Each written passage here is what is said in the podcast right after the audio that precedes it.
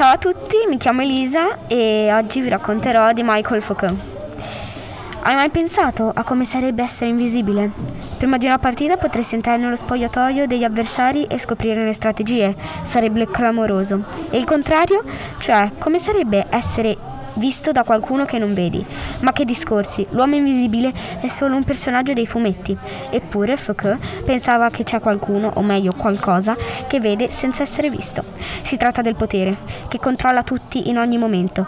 Per spiegare che cos'è il potere, Foucault racconta di una prigione, chiamata panoptico, in cui le celle sono disposte a cerchio e il sorvegliante vede tutti da una torre centrale, ma nessuno vede se lui c'è o no. Ai prigionieri basta l'idea di essere osservati osservati per non infrangere le regole della prigionia. Secondo Foucault, noi oggi crediamo di essere liberi, ma è come se fossimo dentro il panoptico. Non ci sono celle, né un sorvegliante, eppure essere visibili è la nostra trappola.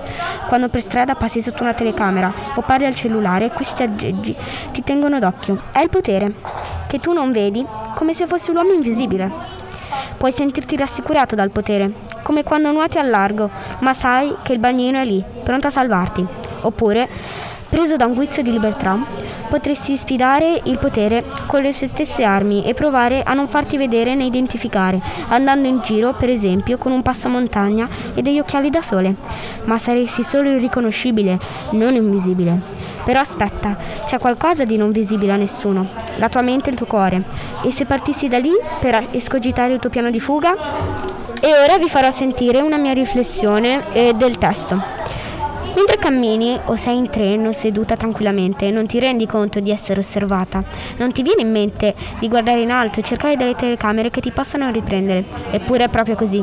Veniamo in continuazione sorvegliati e osservati, ma come dice Malcolm Foucault, tu non puoi sapere chi ci guarda. Il potere dell'invisibilità è proprio questo. Non capire chi si nasconde dietro al mantello dell'invisibilità e che ti osserva.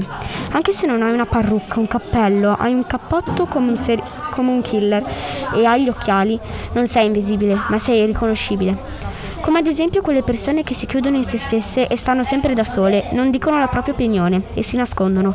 Purtroppo, per tutti gli altri, queste sono invisibili. Ormai la nostra società è super sorvegliata e questo può essere sia un bene che un male, dipende dall'uso che ne facciamo in questo potere.